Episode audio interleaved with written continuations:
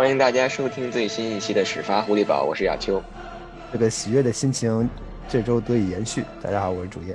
呃，刚才跟这个飞哥还说呢，就是一上来感觉有点不适应，因为上周这个节奏有点密，所以大家可能觉得我们这个节目会更新的比较频繁。谁能想到这一下可能回回归了老时间、老节奏？但是爱国者好像没有闲着，亚秋。哎，确实是我们今天现在录节目是美国时间周三的晚上，嗯，特意推迟了一天。其实其实不是推迟，就是按原计划每周三嘛。但是我们主要是想想今天早上觉得 James White，包括 Lawrence Guy 今天有戏，有可能会签回来，所以特意等了一下。我们有内部消息吗？算是算是，有心灵有心灵感应。对。回归正题吧，今天的节目呢，我们还是主要聊一聊爱国者到目前为止的这个人员变动的情况。对，那最开始最上来吧，先给大家来一个总体的这种这种概括，或者说是总体的这种怎么说总结也好。然后主要先告诉大家一下，到目前为止，截止我们录节目的时候，爱国者在这个休赛期，我们就不去聊这个离开的球员了，主要我们就重点说一下。进入回回包括回归爱国者或者说新签的这个球员，是因为仔细看了一下，好像没什么人离开，然后该离开的也没有离开，也赖在这不走。对，确实是，所以我们就 我们去捡捡重点说啊。好的，呃，好，直接进入正题。那这个休赛期到目前为止，爱国者一共加盟了，不管是新加盟也好，还是回来了也好，一共有二十三名球员加盟。那么第一类呢，就是。自由球员市场上签约的这些球员一共有十三个人，啊，我简单给大家过一下啊。两个金端锋大家非常熟悉了，Hunter Henry 和 John Smith。上上一期有一个朋友特别提出来，这个 John Smith 这个名字我们很容易说成这个 Juno，所以我们这里特别更正一下，啊，John Smith。然后呢，两个外接手，Kendrick Bourne 和 Nelson Aguilar。然后中锋，呃，Ted Cross 从海豚签过来的，然后其他的球员呢，基本上就是防防防守组了，包括从乌鸦签过来这个 linebacker Matt Juden，呃，海豚签过来的我们的老朋友 Carl Vanoy，然后呢，包括 D line 上的几个大个子，包括海豚过来的这个 Davon g a t r o 嗯，从应该是 Packers 吧，包装工过来这个 Montrevis Adams。然后还包括从小飞机过来的，我们一直比较看好的 Henry Anderson。然后呢，最近呢还有两个这个 line inside linebacker 签约，一个是 Mike Millen，还有一个是今天今天下午的时候才爆出来的，是从应该是从老鹰队，从呃老鹰说成老鹰了，这不是不是这这是对对对是是猎鹰猎鹰队。对猎鹰，哎，跟 NBA 也混了。从猎鹰队签过来的一个八年的一个老兵，一个 veteran，主要是打这个特勤组的，叫 Laroy Reynolds。那有九名球员是在上个赛季呢和爱国者的合同到期了以后，这个赛季又重新被爱国者签回的。那么大家想必都很熟悉了，呃，Cam Newton，然后两个特勤组最关键的球员 Justin Bessel 和这个 Cody Davis，然后呢就是我们的。忘了我们特金组的大腿了，Nick Falk 也签回来了。然后最引人注，还有包括这个防守组上的这个 Tackle Carl Davis。我们最关心的或者是最开心的三个签约，那就是上期节目我们提到的三个队长：进攻组的 David Andrews、跑位 James White，还有防守组的 Lawrence Guy。那还有一名球员加盟是通过交易的，那就是也是我们的老朋友了，从这个 Raiders。交易回来的 Trent Brown，这赶上一个团的人，确实是确实没想到，没想到一下多了这么多新老面孔。我觉得职业体育场爱国者大本营，一旦等球员们开始报道，当然我们现在不知道他们什么时候能够报道，但是等到他们一旦开始报道，估计马上就会成为 CNN 地区媒体的焦点。那么现在问题就来了啊，就是算上签约的球员，算上这个重新回来的球员，在这二十三个球员里面。嗯，飞哥排排一个排一个顺序吧，或者说选出你心目中最重要的三个签约吧，Top three。杨杨秋，杨秋，你先来。我先来。你先来。我先来。好，那我先来。嗯，我觉得最重要的签约排名第一的应该是 John Smith，就是金端峰。呃，因为大家都知道爱国者缺金端锋，而且缺金端锋的这个问题不是过去一个赛季所所所欠缺的了，不管是从这个。block 上也好，或者是从这个接球端也好，都是非常重要的一笔签约。因为我们聊过太多次了，就是爱国者金端峰这个问置问位置上有多么的孱弱，包括去年选了两个金端峰的新秀，一直也。可以说是难堪大用吧，不管说是因为缺少这个训练营也好，还是因为这个 COVID 的导致训练不足也好，或者是就是新秀，呃，难以在第一年就发发挥出自己的这个水平。但是 anyway，就是无论如何，我觉得金端峰的这个签约，John Smith 应该是最重要的签约。第二个呢，我觉得排在第二位呢，我自己认为的是这个从乌鸦签过来这个 outside linebacker Matt Juden。Matt Juden 为什么我觉得很重要？因为我看有很多朋友会说，上个赛季这个 Matt Juden 的这个表现的下滑是非常厉害的。我呢，特意其实，在今天咱们录这个节目之前，也去这个 PFF 上看了一下他的数据。确实，他从2016年加盟这个乌鸦以来，或者是进入联盟以来，过去的五年。其实前四年他的防守的状态，或者是防守的评分，一直是在走一个上上升的趋势的。在二零一九赛季的时候达到一个峰值，但是呢，在上个赛季他的评分确实是过去五个赛季以来排名最低的。呃，我觉得你可以说他在走一个下坡路也好，或者说他的状态不好也也罢，但是我觉得他加盟爱国者以后，第一点就是他对爱国者。尤其是在这个 edge 上的这个防守是一个非常非常有力的补充。再有一个就是在上像上一期的节目，我们已经聊到了这个 Winovich 他的这种冲动，或者是他在力量上的这种欠缺，是爱国者在 edge 上防守上作为 linebacker 一个非常非常薄弱的环节。所以我觉得 Matt Juden 的这个补充对于爱国者可以说就是非常有针对性的补强。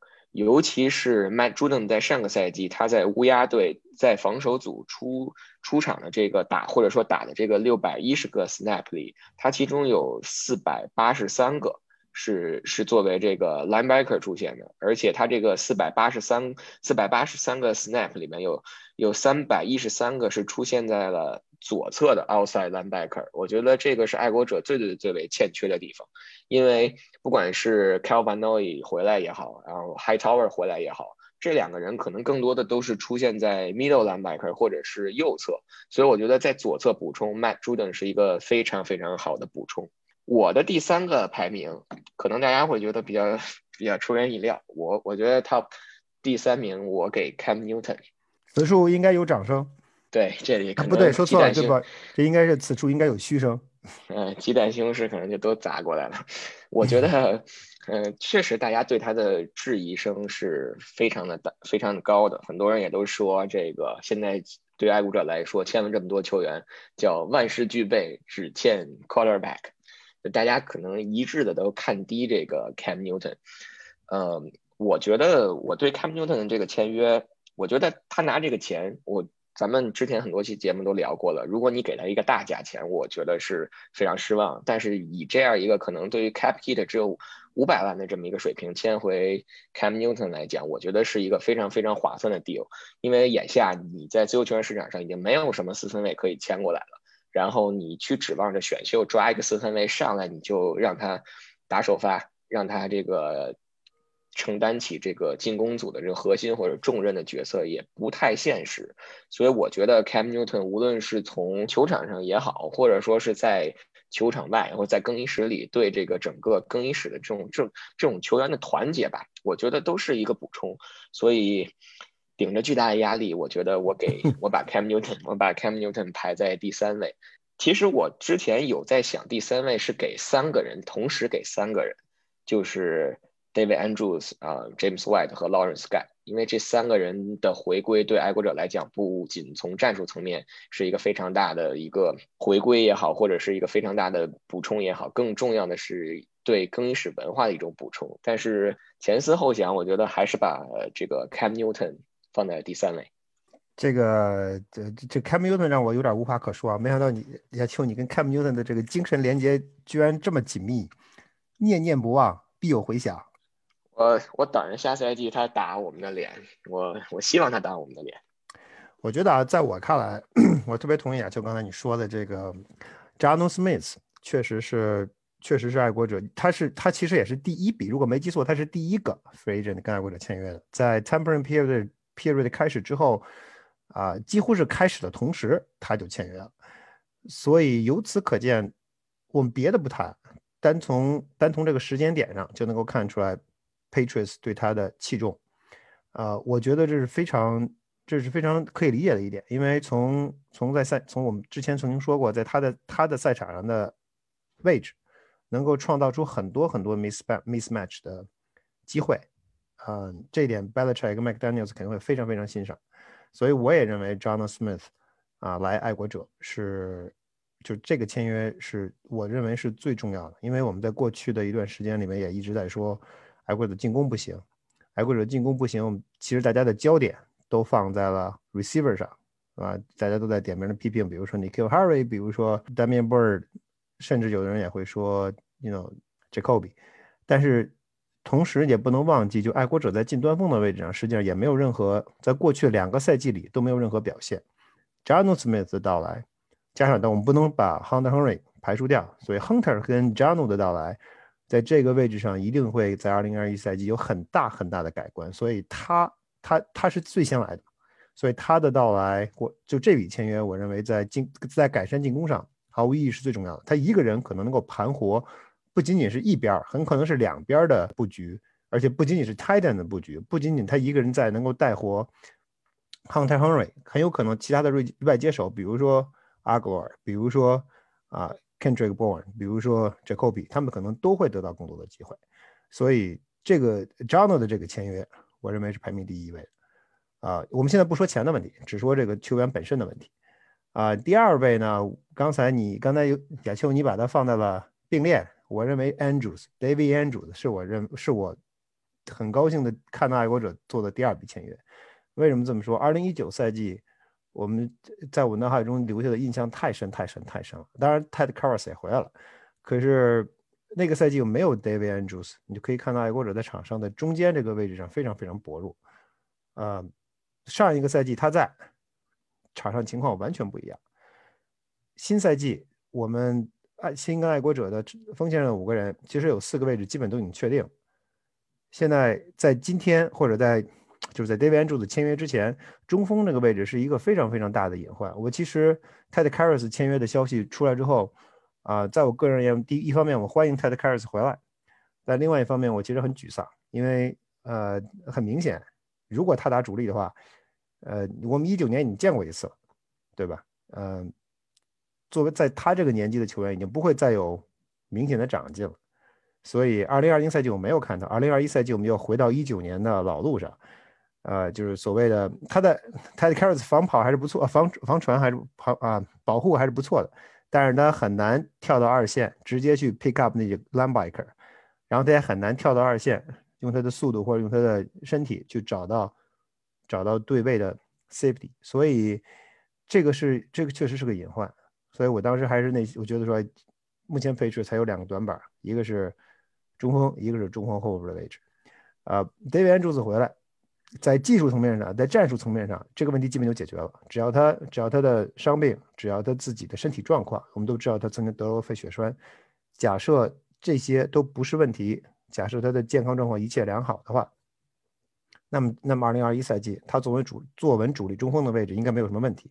我们不会再看到2019赛季所出现的情况。同时，Ted Karras 变成替补的位置，他可以，他可以打他，他是。他的主要位置是中锋，这个无可厚非，这个没有什么争议。但是他同时还可以 swing 到就是在所谓的 interior line 的任何位置，比如两左右的两个 guard，呃，所以对，所以在替补这个位置上，如果有了一个 Ted Carter 这样的球员，其实也很不错。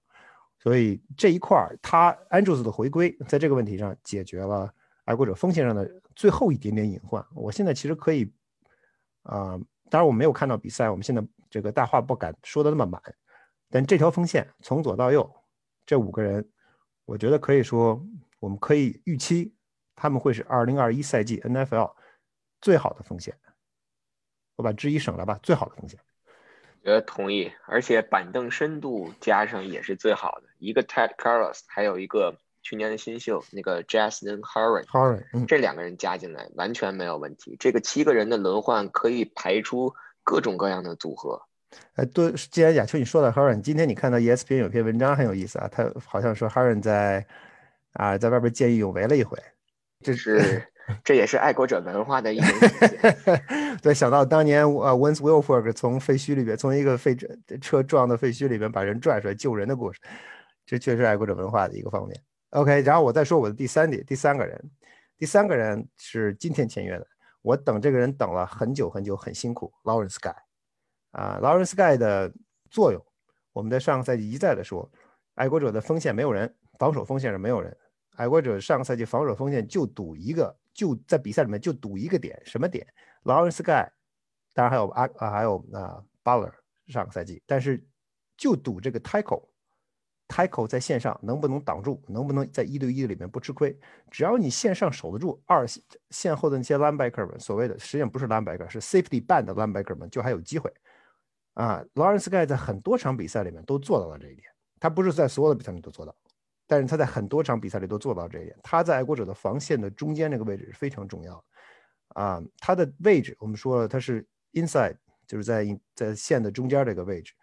啊，他实际上是 defensive tackle。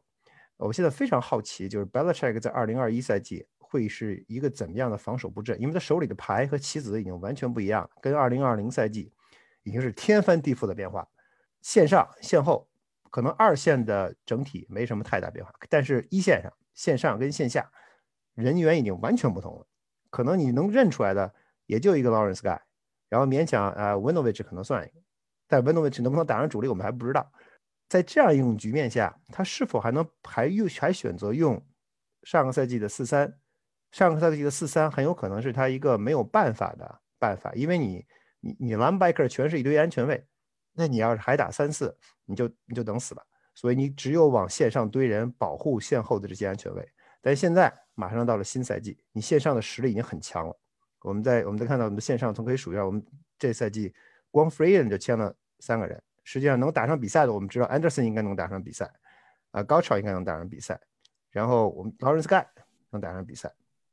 这三个人就 Adams Adams，我觉得也可能也会进入到正常这种这种轮换里。呃，我们在观察吧。但是亚秋，咱们从现在就说，就是从纸面上来看，我们能够知道，从或者说给的钱来看，我们能够知道能打上球，能够基本上能站稳主力的这三个人，肯定已经能够站稳主力了。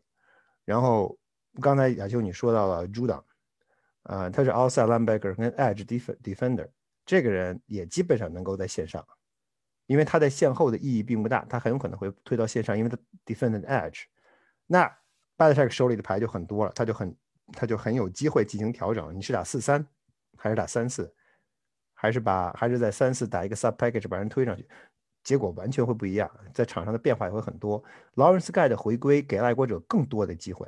如果你没有 Guy，如果你只有一个 nose tackle，我们知道什么是 nose tackle。大家爱国者最著名的 nose tackle 是 Wins Wilfork，那么胖，那么壮，往中间一趴，一抬头。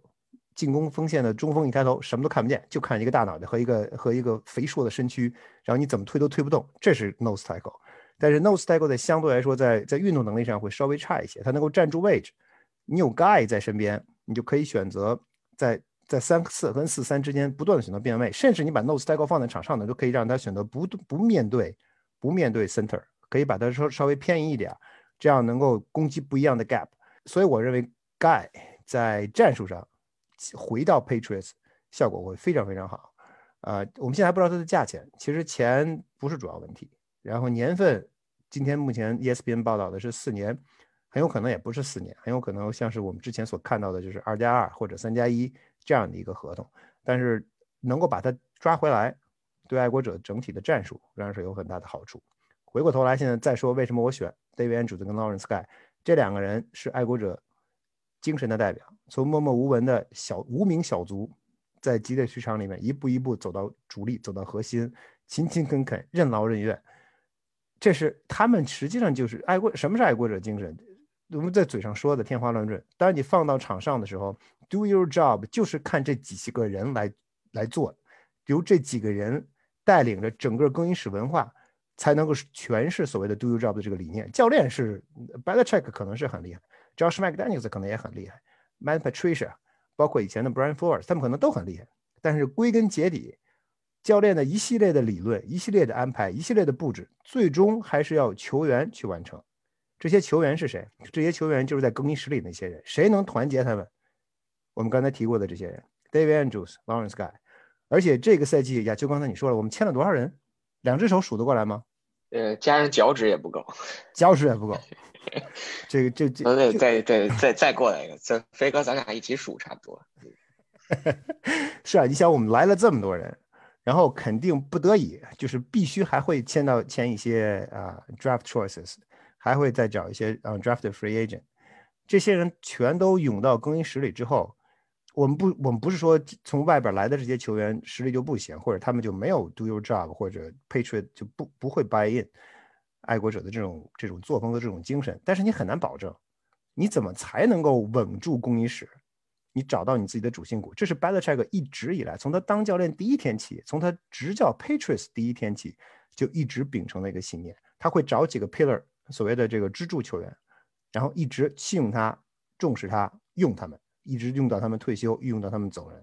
Lawrence Guy、David Andrews、James White 这三个人，我们在上次呃上次在做节目的时候其实说过，他们在对爱国者来说，在场上有绝对的战术意义，在更衣室内其实没有绝对的领袖意义。他们在这更衣室就不会乱，这些新来的人就会跟他们一起啊怎么讲？跟他们一起，跟他们一起战斗，跟他们一起训练，慢慢就会融入到爱国者的大家。这个大家庭里面，这是非常非常重要的一点。对，这个东西确实是这样。就是当你有这么多的球员，尤其是新来的球员融加入一个新的球队，你想尽快的融入一一个一支球队，融入这个更衣室的时候，最重要的就是你有你要需要有一些老将在这个更衣室里坐镇。那不管是这个 Andrews 也好，James White 也好，还是说 Lawrence Guy，甚至包括这个 Devin McCourty、D Mac 也是。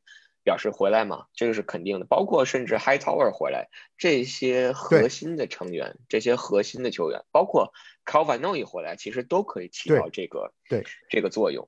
同意亚秋的说法，所以这个赛季不太担心，并不是很尤尤其这三个人回来以后，就今天签呃这最近签的这三名 Free Agent 回来以后，啊，我并不担心爱国者更衣室的文化有所缺失或者有所淡化，因为因为这些这些咱们说的这些支柱球员。留下留在了福克斯堡，他们至于新来的这些人在场上会是什么样的表现，是否能够达到我们的预期，这是另外一个因素。但是我不我不认为他们的到来会影响整个爱国者爱国者更衣室文化的健康。这个这个顾虑，我觉得现在可以已经可以已经放到一边了。聊到这个更衣室文化，其实我突然想到一个话题，我们可以在下周或者是下下周之后，如果我们有更多的新闻的时候去聊，就是我们其实一直都没有谈过这个 Julian Edelman。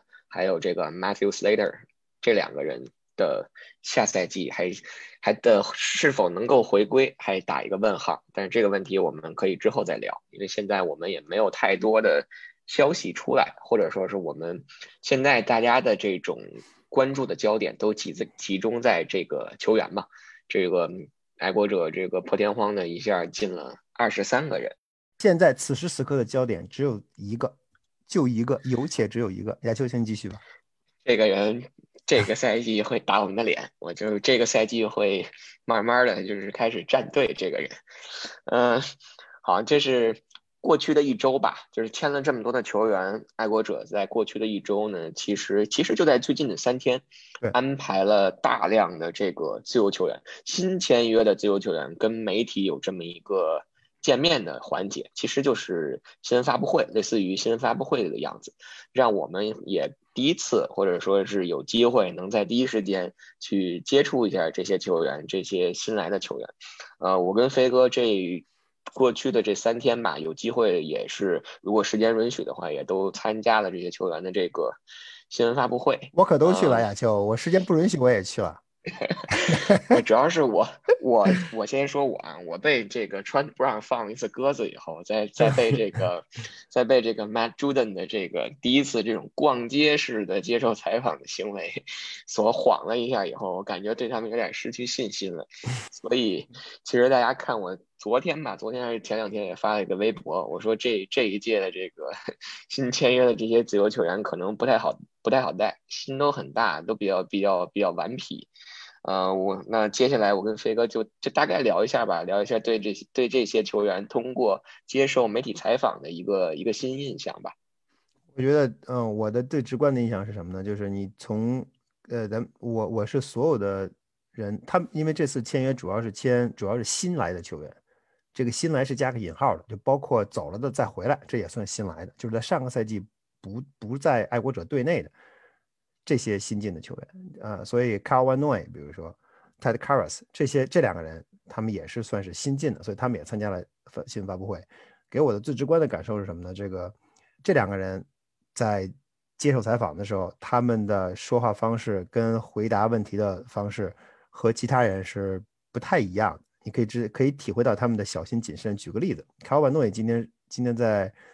今天在接受采访的时候说了好几个，有好几个问题。他其实跟爱国者的媒体其实比较熟了，啊，但是他在答问题的时候非常谨慎。比如说，我忘了是谁在问他，说你那个只要是乌什穿了你的号码五十八号，你怎么办？然后卡万诺五十三，五十三号，五十三号，五十三号说那你怎么办？然后呃，万诺直接没有回答，直接转向爱国者皮尔的头，问他说，呃，我该回答这个问题吗？然后。然后 P.R. 的 P.R. 的负责人把这话接了过去，然后说了一套冠冕堂皇的话，把这话就把这个问题搪塞过去了。然后他今天还说了，还有一个问题，就有还有人问他是 Brian Flores 在爱国者当 linebacker coach 或者当 defensive coordinator，呃，这个呃名义上的 defensive coordinator 的时候，和他在迈阿密当主教练的时候，你的感受有什么不一样？万诺也说了四个字儿：无可奉告。对吧？是这样。No comments，非常冷漠。所以，所以你能看出来，他非常对这些东西非常敏感。他知道爱国者想要什么，不想要什么。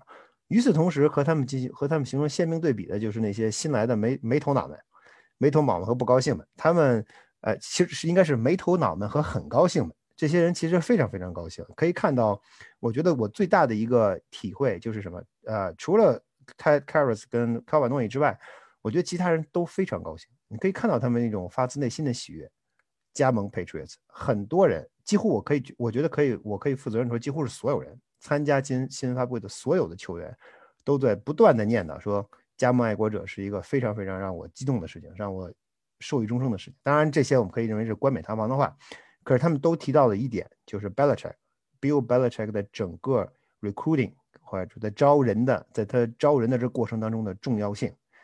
当他他每个人都几乎每个人都提到了，我能够能够为能够在啊世界最伟大的教练对吧？The GOAT，The Great of All Time Coach 手下打球，呃，我几乎没有没有什么二没有什么不需要再想了，我就可以我就愿意愿意过来。我们之前曾经说过这个问题，我记得啊以前就是文化球队文化其实是很重要的一点，球队的教练其实是一很球队文化很重要的一环。钱毫无疑问，爱国者钱给到。那剩下的是什么？剩下就看文化。当你在几个球队之间做比较的时候，Belichick 在这里说：“来吧，来吧，我很喜欢你，我会怎么怎么样，怎么怎么样用你。”你可能就信了，你可能就来了。对，我觉得这些球员刚才先说那个 Calvin Noy，我觉得还有一个很有意思的点就是，我们都非常喜欢，或者说跟爱国者跟队也超过二十年那个 Tom Curran。真的是 非常非常敢问，直接就把问题拽出来了。我我之前考完东西回来的时候，包括上个赛季也两次还是三次用了同一张图，就是去年爱国者在主场打这个海豚的时候，这个 Cam Newton 跟 Calvin Noy 当时发生了一些口角。对，然后今天这个 Tom Curran 非常敢问，因为可能确实他跟这个 Calvin Noy 关系也很好嘛。直接就把这个问题递过去了。去年你去年你们两个在赛场上发生那个口角，现在回来怎么处理 c o m m a n o y 我觉得说的一点非常的对，就是这两个球员都是属于那种就是说求胜求胜欲望或者求胜心非常强的，所以比赛就是比赛，在场上，当时你效力的哪支球队，你就应该为这支球队去拼尽全力。那比赛场上发生一些口角，这是非常正常的。那那下来，现在做成队友了，怎么处理？两个人吃顿饭，相逢一笑泯恩仇。而且 c o v a n o 一说了，这顿饭我掏钱，对吧？我请客。他挣那么多，牛顿挣那么少，他好意思不掏钱吗？确实是，而且而而且这个这里可以插个花絮啊，这个 c o v i n 都其实之前自己在 YouTube 上做过一个节目，类似于一个美食博客似的。大家如果有这个资源，可以去看看。他跟他的这个老婆在。在 Boston 请各种的球员，请爱国者的各种球员，然后去不同的餐厅，给大家推荐一些不错的这种这种小的这种饭馆儿，大家可以去去 follow 一下这个，我觉得还挺有意思的。我觉得啊，亚秋的抛抛开开曼东也不说，我觉得从咱们这个整个这个走了一遍，呃，爱国者新进球员的新闻发布会，我觉得有几个人其实很值得大家注意。我们现在不从场上表现说，因为我们现在不知道他们场上会是什么样的表现。我们单从他跟球、跟媒体的交流的方式来说，我觉得他们的性格基本上现在可以能够看出来。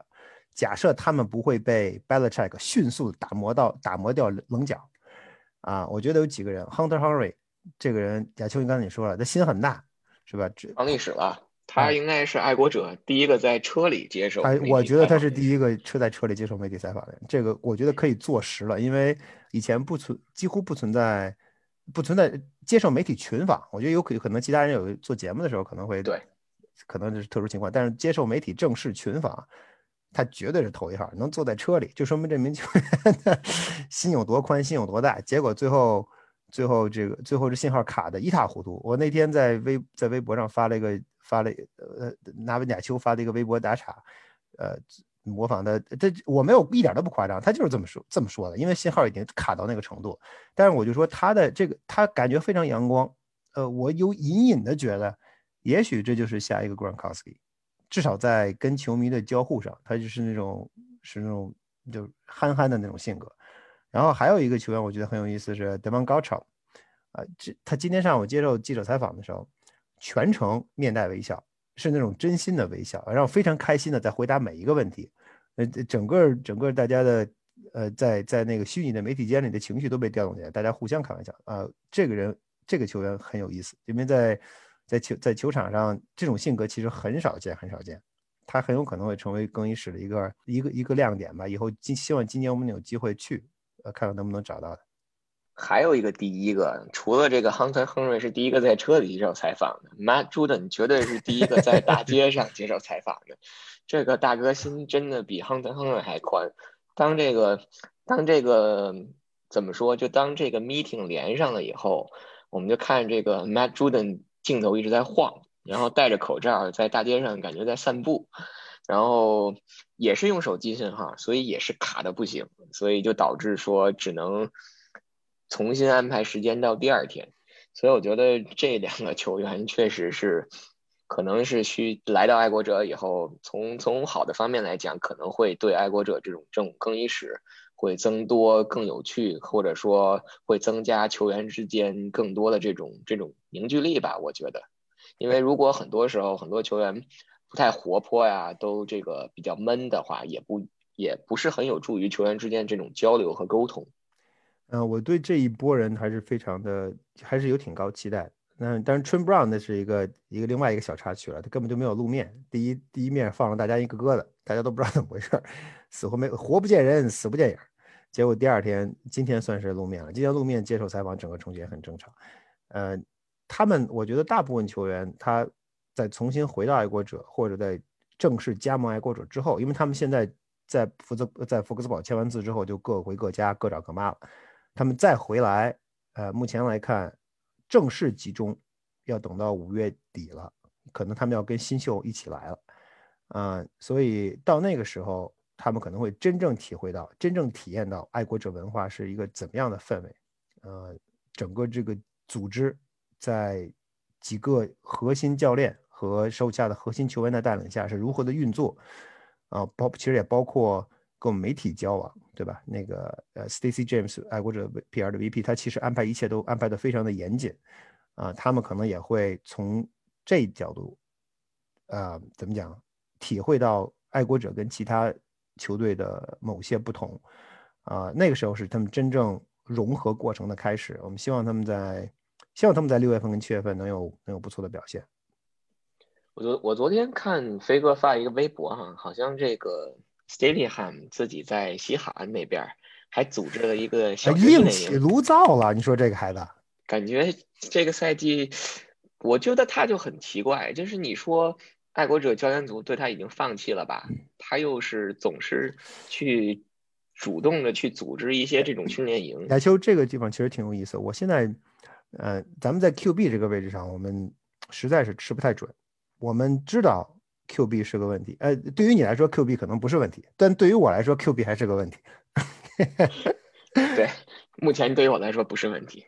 所以在 Q 在 QB 这个问题上，啊呃 s t a d i u m 嗯，上个赛季我们其实一直在说说他不行不行了不行了，但是我觉得爱国者教练组可能还是没有完全对他放弃希望希望和信心。大家知道，在礼拜一的时候，这周周一的时候，他在西海岸，在呃，在南加州召集了一帮人开始练传球了。然后第二天，牛顿就过去了。牛顿听说什么？你在那练传球了？我也去，就赶紧跑过去了。然后他们就开始一起练。其实这这绝对是件好事情。其实我我觉得，对爱国者教练组来看，他们肯定希望看到这一幕的发生。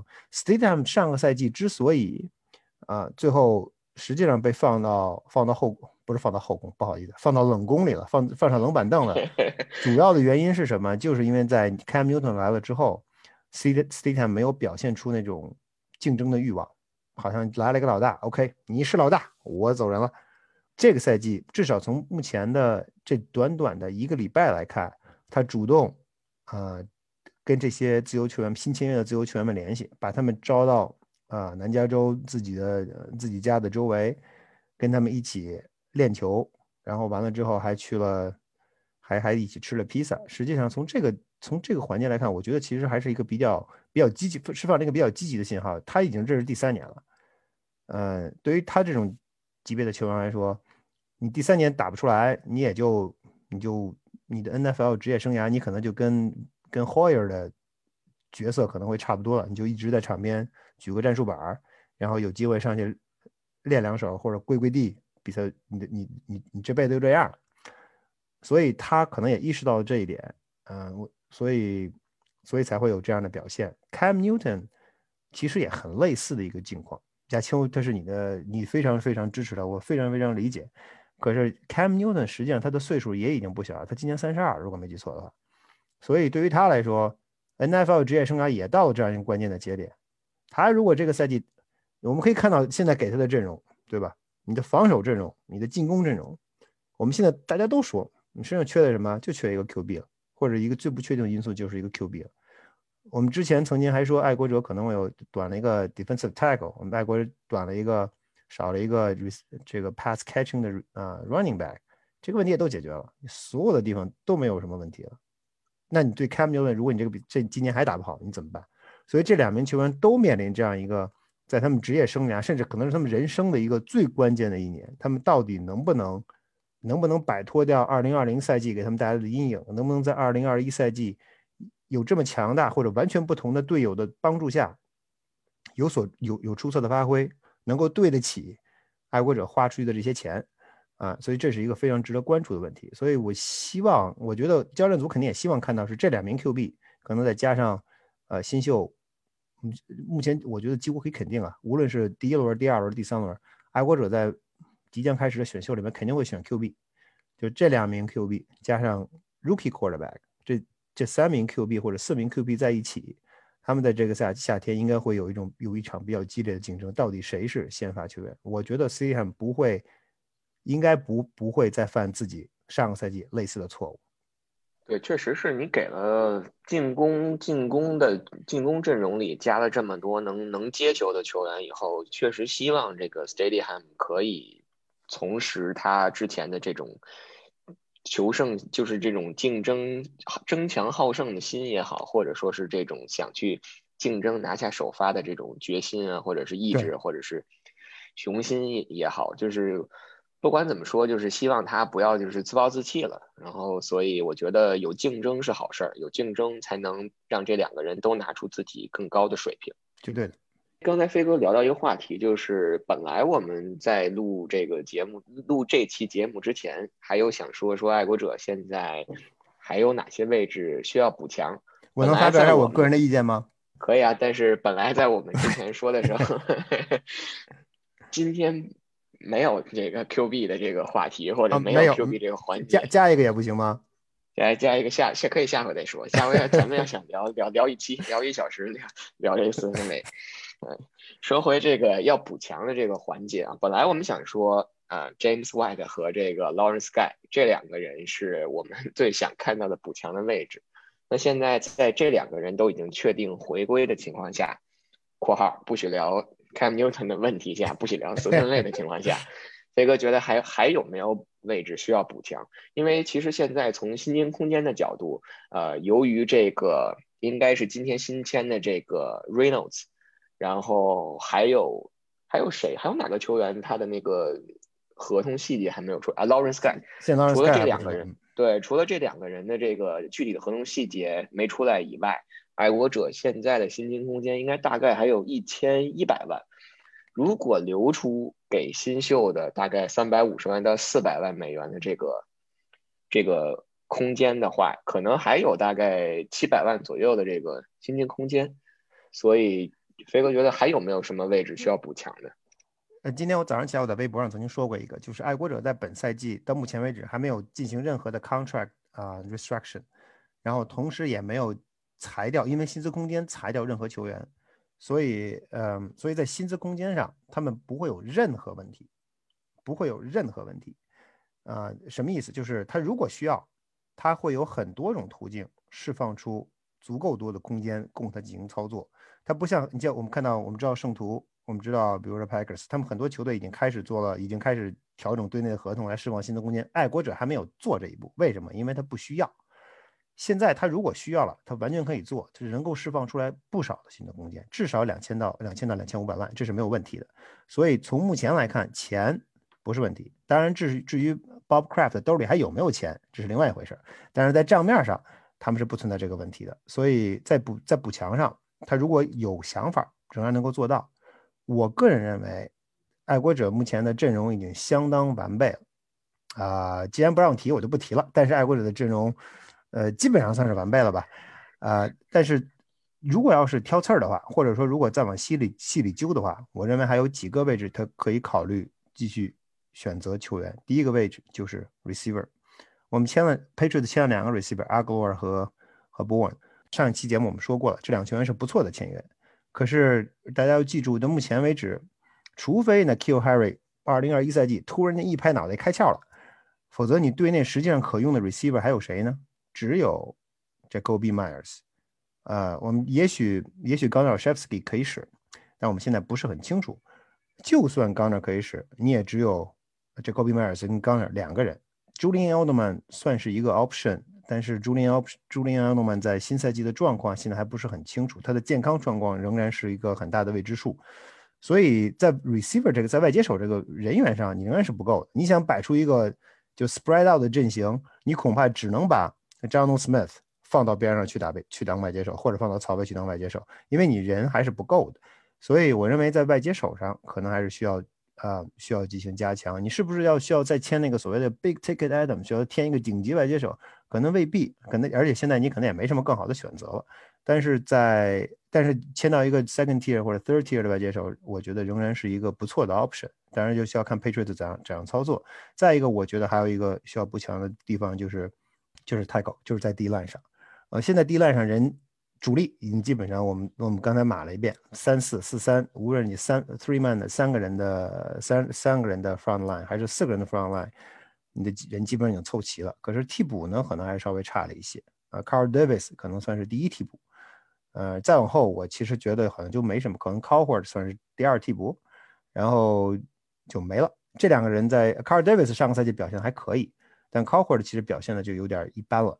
啊，所以在 D line 上，我觉得 Patriots 可能还需要在在在 draft 里，在 draft 的过程当中，可能选一个 tackle 来补充一下 D line 的深度，因为有几个位置人永远不嫌多，D line 就是其中之一。D line 这个我完全同意，但是说这个外接手这块吧，我稍微的有有一点异议，因为我觉得首先，嗯，今天也首先四分也不会传球，其实有四外接手有什么用呢？对，这就是我想说的。四分卫是 Cam Newton，要那么多外接手干嘛？对吧？呃，说说回正题啊，就是首先今天说这个华盛顿橄榄球队一直有兴趣对这个对这 N K L Harry 有兴趣，但是好像据说爱国者只想要一个四轮签，我觉得不能说完全的狮子大开口吧，但是你从这个 N K L Harry 过去的表现，过去这几个赛季的表现，你要一个四轮签，我觉得有点不符合这个市场的这个规律。这个 Harry 啊。咱们现在对他的定位定的有点太早了，就是可能大家他确实打的不怎么样哈，我们一直在批评他，一直在拿他取笑。嗯，作为职业球员，你打的不好，挨骂、被被笑是很正常的一件事情。呃，但是客观的讲，他是个 rookie，他两年前是个 rookie，在 Tom Brady 手底下打球，是个人估计都两腿打哆嗦。然后上个赛季在 Cam Newton 手底下打球，然后又赶上了新冠，所以而且他还是那么就是。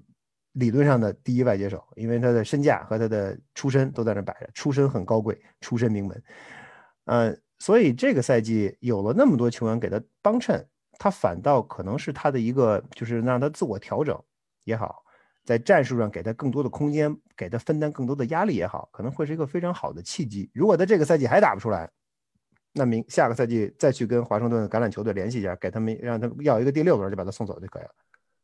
对，确实，所以我觉得其实这个这个四轮签，传说中的要一个四轮签，可能也是爱国者不想放走这个 N.K.L. Harry 的一种手段。就是如果你给我一个四轮签，那我就相当于赚到了；但如果你不给我，我可以接着使他，我可以继续去看看他这个赛季能不能爆发。所以我觉得，如果在 N.K.L. Harry 不走的情况下，我反正觉得可能可能外接手不太用补充，但是进攻组我觉得。跑位的这个位置，即使签回了 James White，但是我还是觉得稍微的还是需要补充一个。不管你在选秀的时候再抓一个呀，或者说你从自由球员里签，因为首先第一，我们现在不知道这个 Rex Burkhead 还能不能回来。我们是希望他回来，我们也希望爱国者能进这个，不管从于情于理都可以，都应该把他至少一个一年的合同签回来。但其实就像。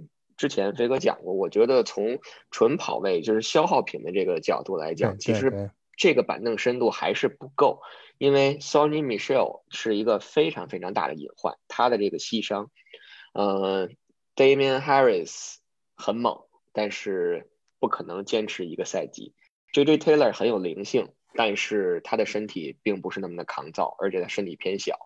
James White 本来就是一个偏 catch 的这么一个 pass catch 的这么一个跑位，所以是不是真的应该再签来一个，再签了一个跑位，或者再选再选一到两个跑位？我觉得跑位这个位置上反倒是应该去去补充的。那说完了可能或潜在发生的还需要补充的位置，那其实我们想聊的一个话题就是说。我们看爱国者想拥有这个技战力，或者说在上个赛季表现不好的情况下，想这个赛季有一个蜕变，那他们所采取的方式是在自由球员市场上大刀阔斧的签球员。那可能还有一些球队，他的这种重建或者说他的这种补强的方式，他从长远的角度去思考，就是从选秀里去选一些有潜力的球员，然后去慢慢的培养他们。那。对于这个一支球队，对于一支 NFL 球队补强，我们看到可能就有这两种方式：要么自由球员签约，要么选秀。那飞哥觉得这两种方式从最本质上，或者说去比较这两种方式有什么相同或者是不同的地方？嗯，我觉得其实，嗯，从我我最理想的状态，当然是你选你选的球员基本上都是队内自己培养的。然后加上一些 free 人签约，这是最理想、最健康的、最健康的方式。呃，Green Bay Packers 曾经是这个模式的比较成功的球队，比较成功成功的例子之一。呃，但是我有另外一个想法，就是其实大家对选秀的强调可能有点过于怎么讲，过于执着了。呃，选秀确实很重要，嗯，没人说选秀不重要，要不然大家为什么这选秀权争来争去？但是我曾经曾我觉得，我觉得选秀这是一个非常风险很高的一个一个一项运动，对吧？你脑力运动，你看你你身体要身体力行，跟这些新秀谈判，要跟这些新秀面试，然后还要亲自跑过去看他们比赛，看他们训练。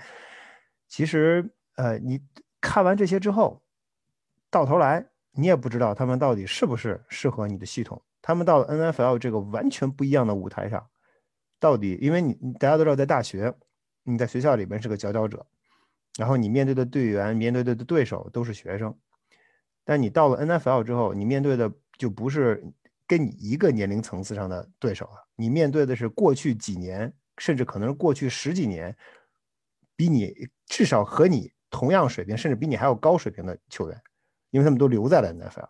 所以这些人到底是不是能够成功？我觉得很难讲。嗯，有些球队做得很好，这个确实要给他们鼓掌，很了不起。此处就是掌声。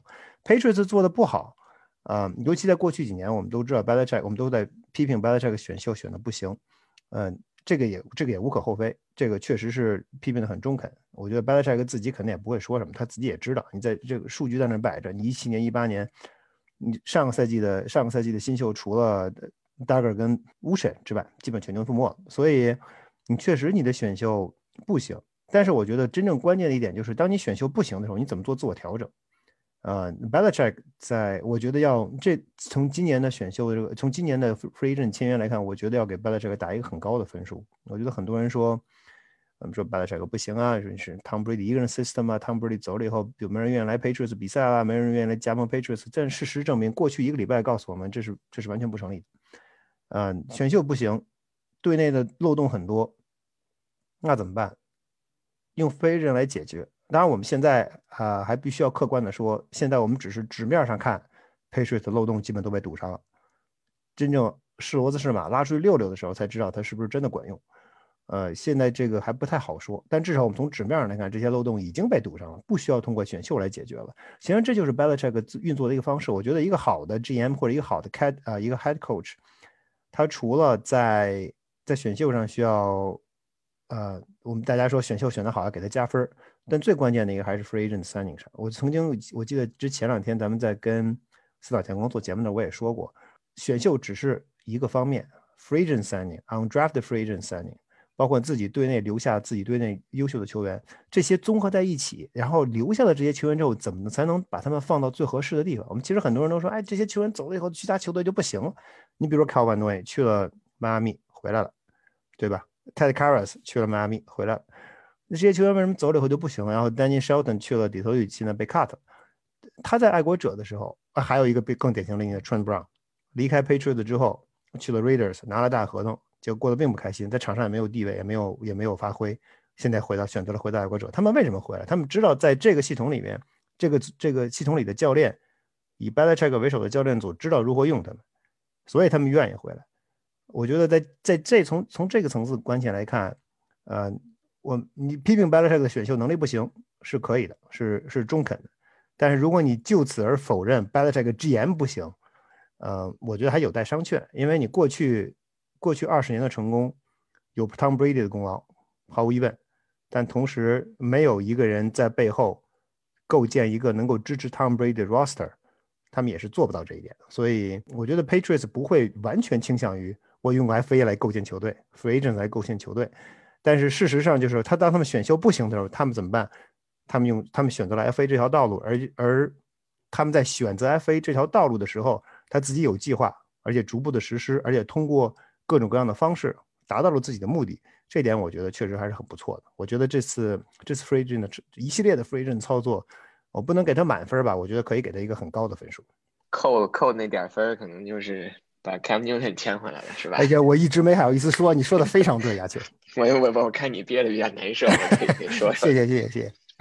啊，对，确实我同意这点。我觉得大家很多的时候在看。不管是一个一个球队的成功拿了总冠军也好，或者是一个一个王朝，嗯，你说之前 NBA 说说久一点，可能之前的公牛，然后到凯尔特人、湖人，再包括 NFL 这块的爱国者，很多人都会觉得，就是说你看到成功了以后，都会推出一两个人，觉得这两个人特别的光鲜亮丽。但其实大家不知道的是，这是一个团队的成功，因为你想维持，就是拿冠军。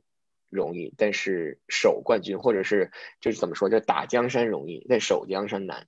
就是你能连续的拿冠军，你能连续构建的这这种王朝，这是一个非常难的事儿。这不是一个人的功劳，这是一个团队的功劳。我觉得这个也是整个这个体育或者说整个这个 NFL 也好，NBA 也好，就整个北美这些体育运动项目，这种球队它的一个魅力所在，就是需要你的团队每个人在自己的环节上尽自己的力，然后呢，需要有一个总的，不管你说是怎么说，这个叫统领也好，或者是有这么一个人去去协调这些各个部门也好，就是它归根结底是一个大家一起努力、一个团结协作的一个结果。对，用一用一言以蔽之，就是 do your job。对，do your job。那我们今天呢，最后来聊一个轻松一点的话题。我们一直在聊今天晚上吃什么吗？呃，今天晚上，今天晚上饿着了，饿着了，天天在家，那马上就不轻松了，不轻松。啊，今天我们聊轻松的，聊的轻松的，就是说，我们一直在说自由球员签约这个 period，呃，自由球员一直是聚光灯下的焦点。我们一直看到这个球员跟哪个球队签约了，然后这个球员拿到了多少薪水。但是大家可能忽略的一点，就是所谓的在自由球员市场开始前的四十八个小时，有一个 tempering period，就是我们所谓的球队跟可以跟球员在私底下勾搭接触的这个时间。对，在有一个角色在这个阶段其实也有非常非常重要的影响，那就是媒体。对，但是这个媒体不是我们，很遗憾。我们希望有一天我们可以有做到这种改变市场、改变市场的媒体。对，啊，这是我们的长远目标。但是说到说到这个，其实是很有趣的一个话题，因为我们嗯经常看到，就是在尤其在 tempering period 开始之前，有很多的 rumor，对吧？经常会在一个 trade rumor 或者一个 free agent signing rumor 就爆出来了。嗯，那对我个人而言，我其实对这些 rumor 一般来说我是不看，尤其在最开始的时候。嗯，到后来，比如到现在这个阶段，情况可能会有所不同。但是在最开始的时候，实际上这些 rumor 是纯粹纯粹的 rumor。他们之所以 rumor 之所以存在，这是流言之所以出现是有原因的。我们都知道，呃，NFL 有一个很强、很有趣的规定，或者很有怎么讲，保护呃保护球队利益的规定，就是在赛季结束之后，当这些球员成为 free agent 之后，他们是不能够跟其他任何球队接触的，直到 tempering period 开始之后，就是亚秋刚才提到的，在 free agent 市场开始前的四十八小时。那在这个期间你怎么办呢？实际上我们都知道它是有接触的，对吧？这个这个就跟就跟在超速上说，大家都不许超速。好，那你实际上你看有几个人不超速呢？尤其在美国的高速公路上，只要你看不见警察，你就可劲开就可以了。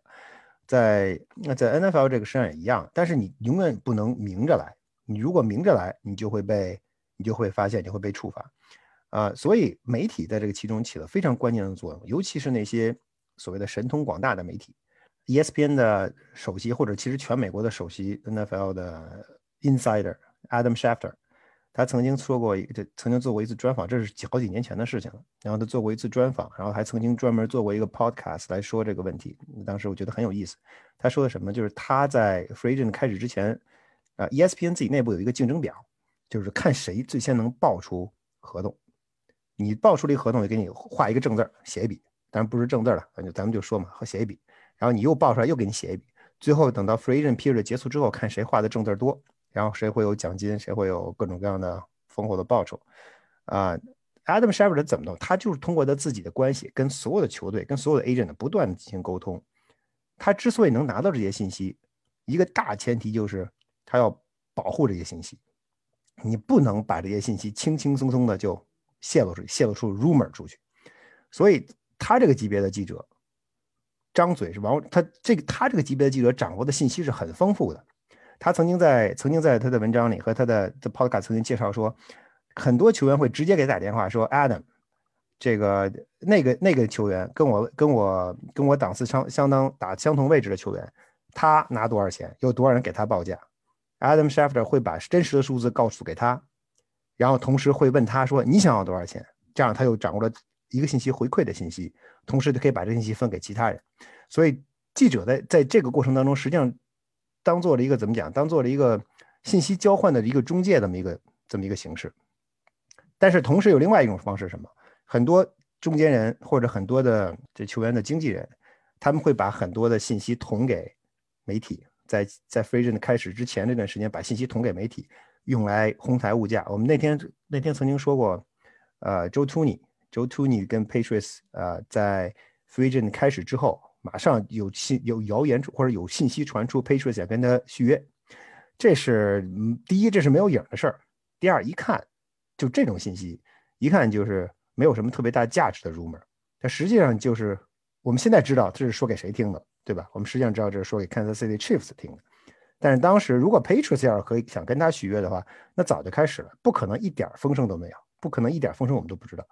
所以这种 rumor 一看就不是就不是很有价值的信息，而且我们可以看到，你追根溯源会发现这个信息的来源可能就是一般的媒体，它不会是那种顶级的媒体。所以就是说啊，我想说的是，就是在在 Free Agent 开始之后，rumor rumor 来 rumor 去，很多 rumor 最后被证明是假的，或者或者不切实际的，它不是无不是。啊，完全捕风捉影的消息不是空穴来风，但是他们的信息意义都不大。当他把这些信息都传出来的时候，就意味着，呃，这宗交易的成功的可能性不大。基本上大家都在声东击西。当真正交易要成功的时候，你就等到看 Adam Schefter 或者 Ian Rappaport 发一个信息说，包括我们像波士顿地区的，呃，那种那种主要的媒体，呃，Mike Rice、ESPN 他们会发个信息说谁谁谁要签约了，马上要签约了，签约多少年？这种信息一出来。那基本上就板上钉钉了，因为他们不仅仅是单方面的信息，他可能通过若干种渠道都已经都已经 confirm。这是这是媒体在 tempering period 里面一个非常有趣的角色。今年就这样了，今年我们已经这个期这个时期已经过去了，明年大家可以再重新再经在经历这个 tempering period 的过程当中，可以体会一下，还是很有趣的。对，Adam Schefter 自己有一个 podcast，如果大家有这个能能上这个 Apple Podcast 的话。嗯，可以先关注我们的节目，然后呢，可以去关注一下。我觉得关注我们的节目就够了，就不用再关注别的节目。对，可以听一听这个 Adam Schefter 自己的 podcast，作为我们这一个补充啊，有道理。有对，Adam Schefter 那个节目还不错啊，而且它的频率也挺好的，一周一次。而且我记得大家是不是学的？不是吗？嗯，应该是学咱们吧。你像那个，咱们争取 别像这个 In Report 似的，他那个 Podcast 已经停更了，停更半年了都。哎呀，太太太悲惨了。对我们，我们，我们希望我们能坚持下去，一直把这个东西做下去。肯定。呃，说回刚才飞哥说的这个，我觉得确实是两点吧。我觉得想补充，第一点就是这些媒体他不敢轻易去报，或者说是他捂着自己的信息，除了怕这个自己的竞竞争对手，所谓的竞争对手。带引号的，把这些信息拿走以外，其次一点就是他还要他自己的这种准确度，因为你去想一想，如果你每次报的都是错的，那谁还去信你，对不对？对，这些记者怎么去拿到，怎么去累积自己的声誉，怎么去让自己的可信度越来越高？那肯定就是我报十次九次半是准的，这种才能让大家更更加的去 follow 他，更加去信他。对，要这就是所谓的啊，要精度不要速度。对，第二点就是说。大家在看这些人，包括 Adam Schefter，他在爆料这些球员签约的合同的时候，大家可以去信的，或者说可以去去牢记于心的，就是这个球员确实加盟这支球队了，几年的合同也是确定的。但是大家对金额不要太上心，这个金额是一个虚数，因为直到这个球员的合同真正的公布出来为止，你才知道这个球员到底。他拿了多少保障金额？他的签字费是多少？他有他他的合同对这个球队今年的这个工资帽的影响有多少？这些都是要等具体的合同出来，大家再去看的。所以我觉得大家需要有有针对性的或者是有效的去筛选这些信息，然后才能让让自己对这些球员的动向也好，对这些球员包括对球队的影响有多大。能有一个更清晰的了解和认识。对对，工资帽的计算这点，我再补充一句，亚秋说的非常有道理。就是在很多情况下，大呃呃，第一是他们为了图快，因为他说的并不是不准确。比如说五年五千万，在这话说的并不是不准确，但是他会经常再会在他文章里会提一句说，比如说五年最高五千万，实际上就意味着未必是五年。第一，第二，肯定不是五千万，最终肯定会比五千万要低。然后算到每年的工资帽的影响，肯定也不同。其实归根结底，NFL 的合同非常的怎么讲？非常的不呃不仗义，所以对球员来说，啊拿到手的钱才是真金白银。对球队来说，他们对本本赛季本队的工资帽的影响才是最关键的。怎么讲？最关键的因素，值得考虑的因素。对，最后一句话吧，以这个 Cam Newton 收尾。嗯，大家都抱着，当时最开始大家抱着说签了一年一千四百万合同，大家都傻了，说 Cam Newton 怎么可能值一千一千四百万？但是等真正的合同出来的时候，大家也看到我也傻，我也傻了。我我没有傻，但是我觉得他有点有点太太多了。但是大家可能看到合同真正出来了以后，对工资帽影响只有五百万，底薪三百万，签字费可能大概两百万吧，剩下都是一些激励的条款。所以这个合同，你说人家说错了吗？没说错，确实最高最高能到一千四百万，但是他能不能拿到，这是这是另外一码事儿。所以我觉得大家可能在合同出来了以后。更多的去关注的就是对工资帽的对这个球队工资帽的影响吧。对，一般来说媒体都会在这些问题上继续跟进，所以大家呃应该持续的关注，尤其关注这些比较啊有权威或者呃比较有怎么讲比准确性比较高的媒体人和媒体。好，那我们今天的节目基本上就到这里了，相信大家经历了一个让人热血沸腾或者是激动人心的。一周或者十天的这个阶段以后，可能未来的一个月都会进入到一个相对平静的阶段，因为 NFL 宣布了，就是今年的选秀会在四月二十九号、三十号、五月一号这三天才会进行，所以未来的一个月相对来说可能会进入一个非常安静的阶段。呃，我们的节目还会继续更新，可能会跟大家聊一聊。四分卫聊一聊选秀，我知道大家都想听四分卫，我们我们我们下次吧，我们有机会单独聊一聊四分卫，聊聊四分卫，聊聊选秀，再可能给大家聊一聊像我们刚才提到的 Edelman 啊、Matthew Slater 啊这些这些老球员，不管是在场上还是在场下，对整支球队的影响。这个 Freedom Freedom 签约基本上啊告一段落或者进入尾声了。这个二零二一赛季的爱国者目前来看没有什么漏洞。这个新的赛季非常值得期待。那也希望呢，大家到 Apple 的 Podcast 上，还有喜马拉雅上，对我们的节目进行关注。那我们这期的节目就到这里，感谢大家的收听，谢谢大家。